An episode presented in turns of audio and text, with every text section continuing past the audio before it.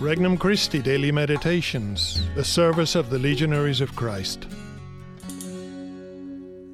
An RC Meditation for June 2nd, 2021. Wednesday of the ninth week in Ordinary Time. Love the ones you're with. From the Gospel of Mark, chapter 12. Some Sadducees, who say there is no resurrection, came to Jesus and put this question to him, saying, Teacher, Moses wrote for us If someone's brother dies, leaving a wife but no child, his brother must take the wife and raise up descendants for his brother. Now there were seven brothers. The first married a woman and died, leaving no descendants. So the second brother married her and died, leaving no descendants, and the third likewise. And the seven left no descendants. Last of all, the woman also died. At the resurrection, when they arise, whose wife will she be? For all seven have been married to her. Jesus said to them, Are you not misled because you do not know the Scriptures or the power of God?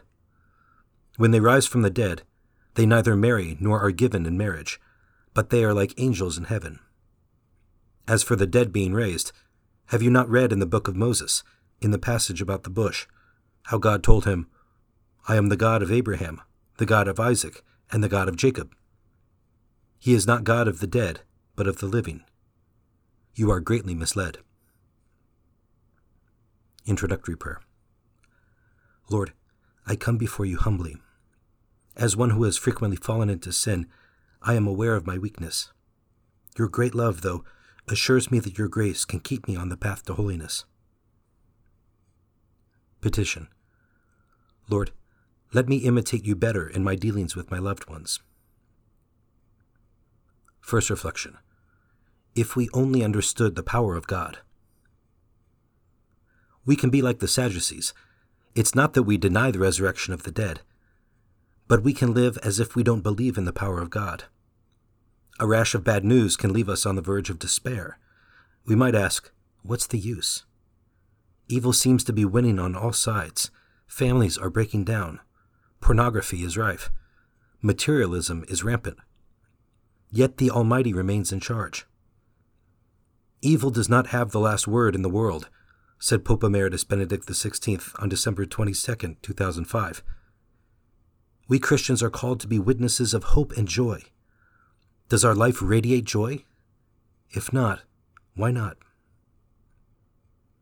Second reflection Reading the Scriptures. The study of Scripture is, as it were, the soul of sacred theology, says Vatican II. See Dei Verbum, number 24. Our Lord, in effect, tells the Sadducees, Because you don't know Scripture, you don't know me.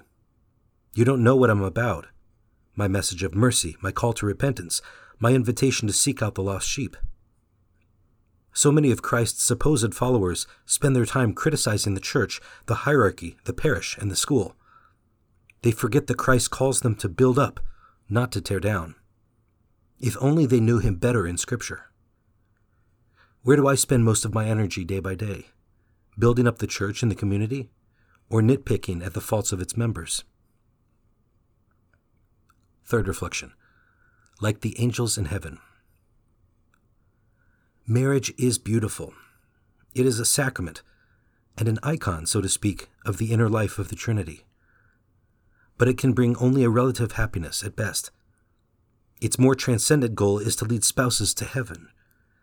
In this world, expecting too much of a spouse, or anyone for that matter, courts disappointment.